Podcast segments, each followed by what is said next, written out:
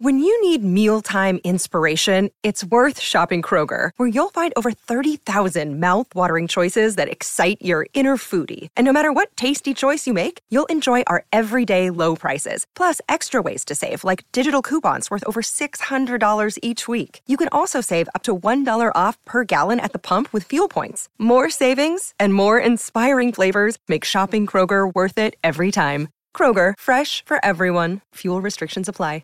With threats to our nation waiting around every corner, adaptability is more important than ever. When conditions change without notice, quick strategic thinking is crucial, and with obstacles consistently impending, determination is essential in overcoming them. It's this willingness, decisiveness, and resilience that sets Marines apart. With our fighting spirit, we don't just fight battles, we win them. Marines are the constant our nation counts on to fight the unknown, and through adaptable problem-solving, we do just that. Learn more at marines.com. Another day is here, and you're ready for it. What to wear? Check. Breakfast, lunch, and dinner? Check. Planning for what's next and how to save for it? That's where Bank of America can help. For your financial to-dos, Bank of America has experts ready to help get you closer to your goals. Get started at one of our local financial centers or 24/7 in our mobile banking app. Find a location near you at bankofamerica.com/talktous. What would you like the power to do? Mobile banking requires downloading the app and is only available for select devices. Message and data rates may apply. Bank of America NA, member FDIC. So it's all for play for still? I think so. Do you want to bet against us?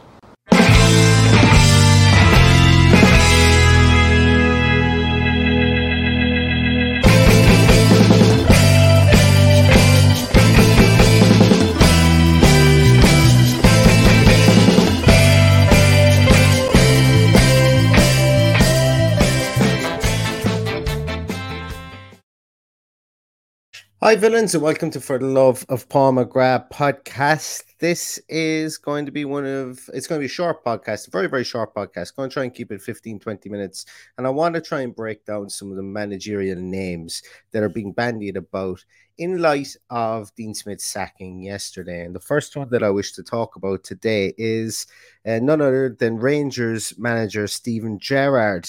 But before I do that, I'm very, very happy. I'm actually delighted to announce that, we've gotten a sponsor on the podcast, and I want to be able to share something with you guys as well. But as you know, Paddy and myself have been known to indulge in a tipple or two. And, with that being said, or being slurped, should I say, we are delighted to have teamed up with Beer 52, the world's largest beer club. If you fancy getting set for Christmas, go to beer52.com/love. And listeners will get 2 extra beers for free. That's 10 nice, frothy tins of goodness, all for the cost of just $5.95 postage. Sign up, and each month members are sent a case of beer with a different theme, etc., such as maybe different beers of the world, or you might even like to select a theme such as dark beers, if that's what wets your whistle, or if that doesn't wet your whistle, light beers are your weapon of choice. You can select those two as well, and they will tailor the beers to your liking. But memberships come with some magazines and snacks, and your monthly subs can be paused or cancelled at any time. So pop on beer52.com/love. That's BEER52.com. /love, and pay just $5.95 for postage, and you will get 2 beers free gratis. Bottoms up, everybody, and hope you enjoy the wonderful beers that Beer 52 have to offer. So getting back to the podcast today, Steven Gerrard, as we mentioned, somebody that has come to the fore in the 24 hours and since Dean Smith's sacking. And I've done a couple of podcasts recently, and I've spoken about him, and I've talked about potentially my own feelings at this very moment in time. And I'm very, very open to, to changing my mind on this. And while I'm not 100% down on Steven Gerrard, it would be absolutely stupid to take an opinion that I just do not want him straight away. And I see a lot of that in social media. Ex-managers mentioned, and they say, I don't want him, he's useless. Nobody knows what he's going to be like with this football team. But I want to look at Steven Gerrard and look to see what he plays with Rangers and see how potentially it could fit into our team.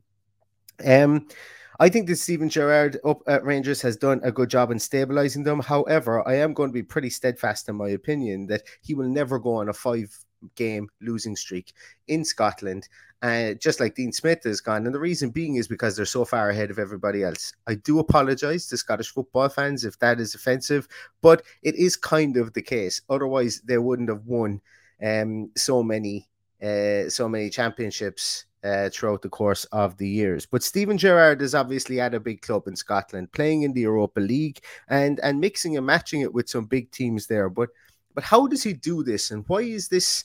What does he do to make this team tick?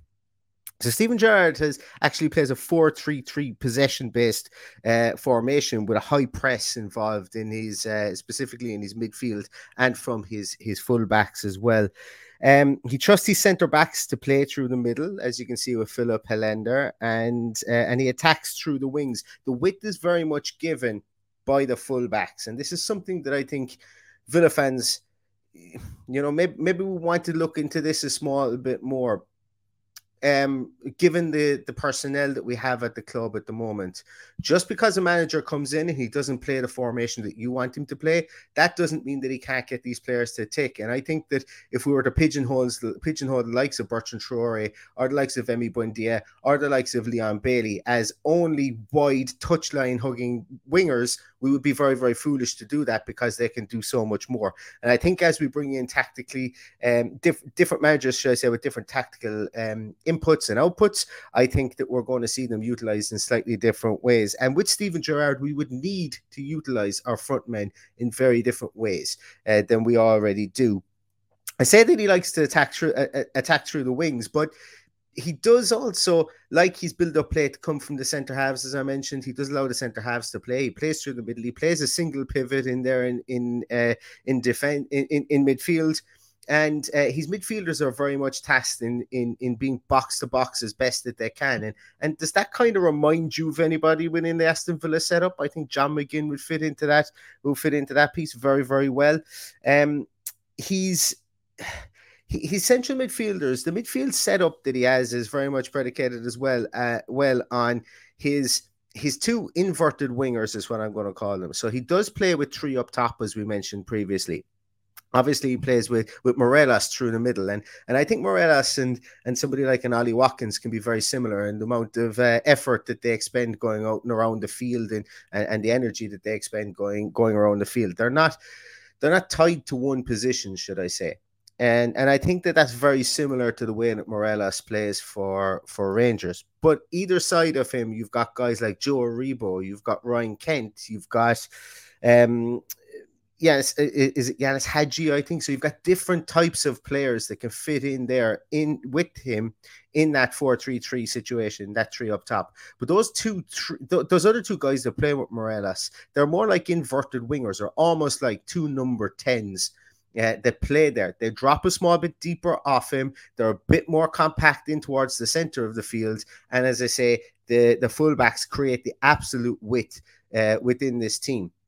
Now, that's something that I think that Aston Villa could play as well, because when you look at players like Emi Buendia and you look at Leon Bailey and you look at Bertrand Traoré, I think that if you put them right out in the wing and isolate them out there, barring Leon Bailey, I don't think that you're going to get the best bang for your buck out there. But if you bring them in so ever so slightly, or you give them opportunities to break from inside out, I think you could maybe unlock some of the potential with them. Yes, we do have ball carriers in Bertrand Traoré and Leon Bailey, but we want to unlock further potential, because what we've started to see from Aston Villa is when we go wide, we find it very difficult to work the ball back inside again. But if we're starting maybe from the half spaces, like Steven Gerrard's front three do, they start from the half spaces and they play those little triangles with the fullbacks, with the two central midfielders that play in the I'm going to call it the two guys that will play in there in the number 8 role.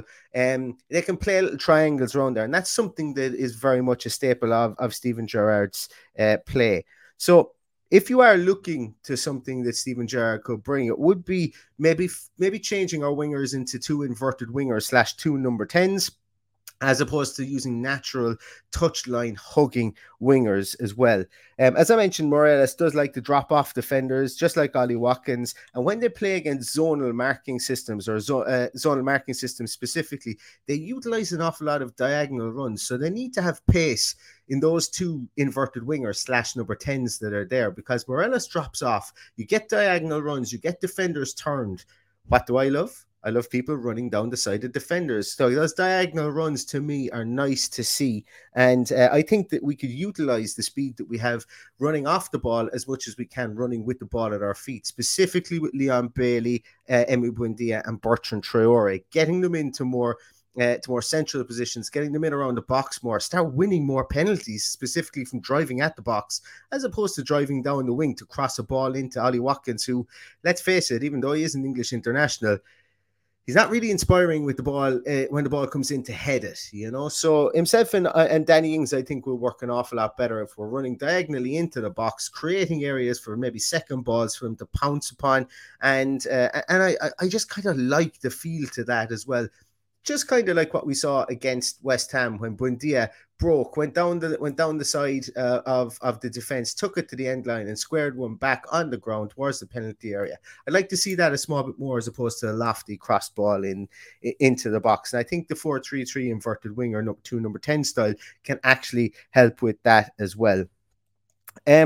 Steven Gerrard very much likes a variety of options to sit in that number 10 role. As I mentioned, the names are escaping me as to who he has to fulfill those roles. But when I was looking at them earlier on, there was almost six players that could play in that number 10 role, and they all had different capabilities or different attributes.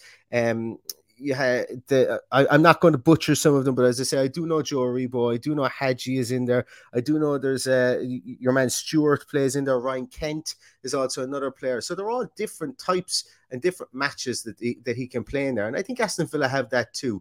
I think Aston Villa could play, you know, there's a variety of players they could play in there. You could play a Morgan Sanson in there. You could play You could play a Carney Chukwuemeka in there. You could play as I mentioned, Bertrand Traoré could play in there, Emi Buendia, Leon Bailey. And we're not talking about specific rigid number 10s like you might think when you see it. It's more that inverted winger style piece. And I like the look of that, where you've got a busy player in there who's intelligent, who knows how to make runs, can drive with the ball and can also run off the ball as well. So I think that's probably a good use of these players that we have from the point of view of not stifling the creativity that we have by just pushing it wide and running directly down the wings, because I think that's been something that we've seen creep into our game since the end of last season, and something that I think is limiting our attacking prowess as well.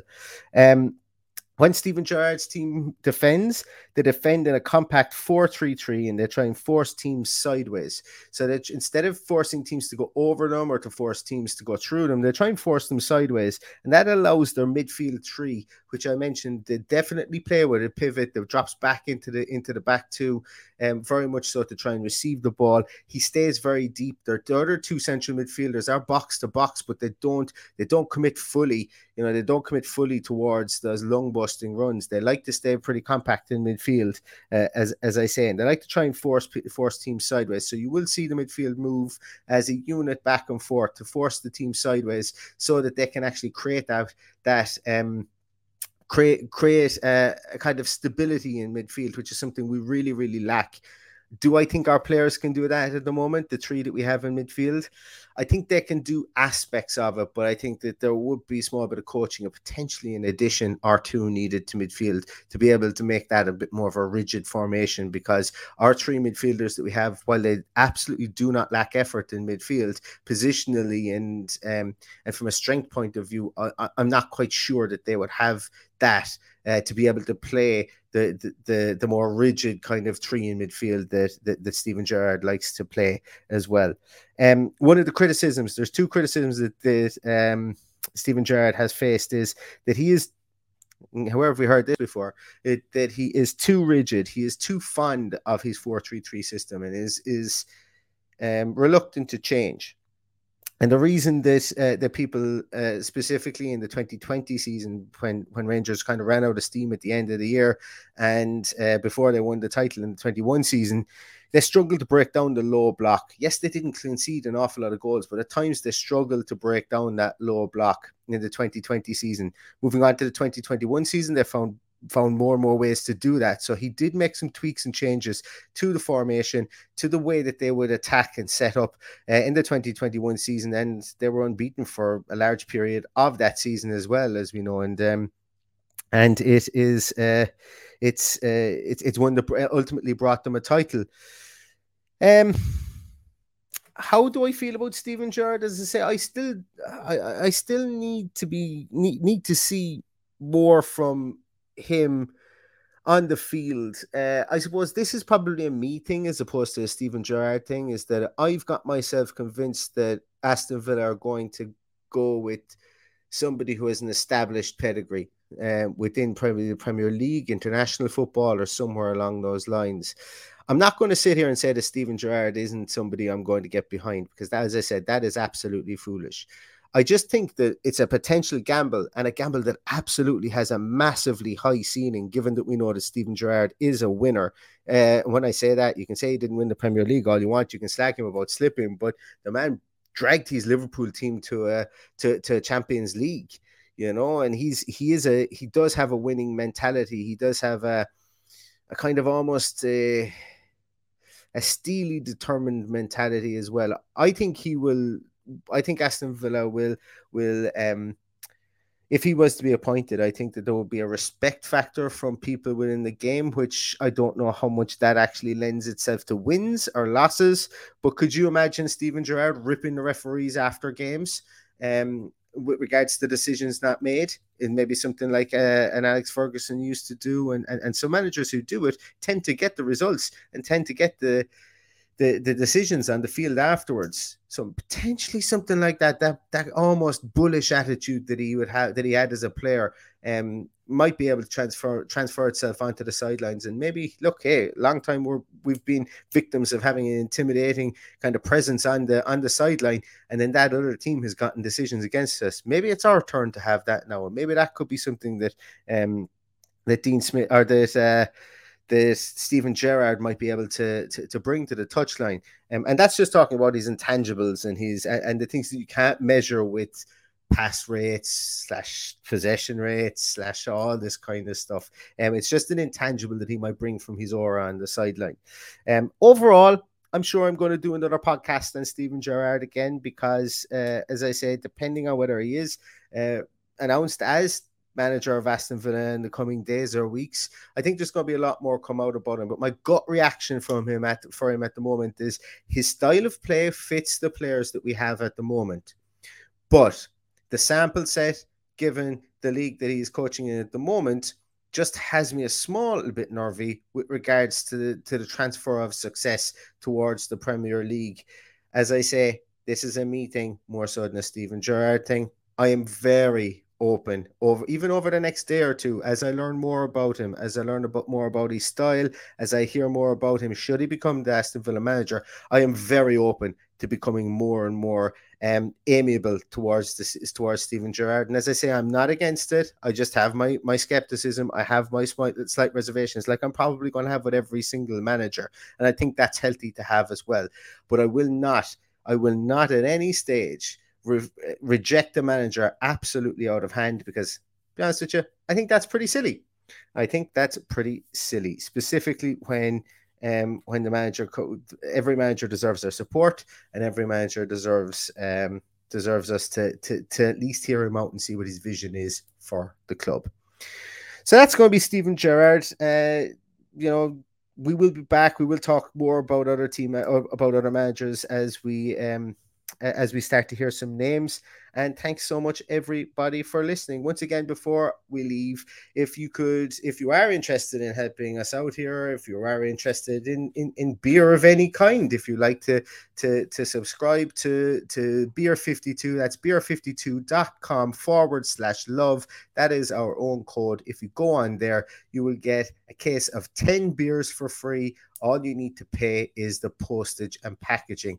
And also, subscribe towards the Beer 52 model, where you will receive magazines, snacks, and also that subscription can be cancelled or paused at any time.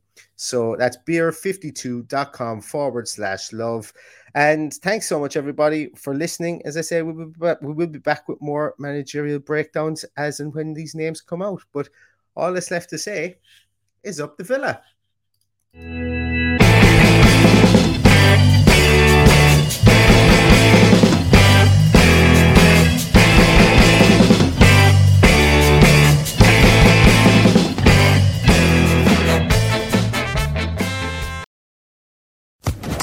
Social Podcast Network. Judy was boring. Hello. Then Judy discovered Chumbacasino.com. It's my little escape. Now Judy's the life of the party. Oh, baby, mama's bringing home the bacon. Whoa, take it easy, Judy. The Chumba life is for everybody. So go to Chumbacasino.com and play over 100 casino-style games. Join today and play for free for your chance to redeem some serious prizes. Chumbacasino.com. No purchase necessary. Void where prohibited by law. 18+ terms and conditions apply. See website for details.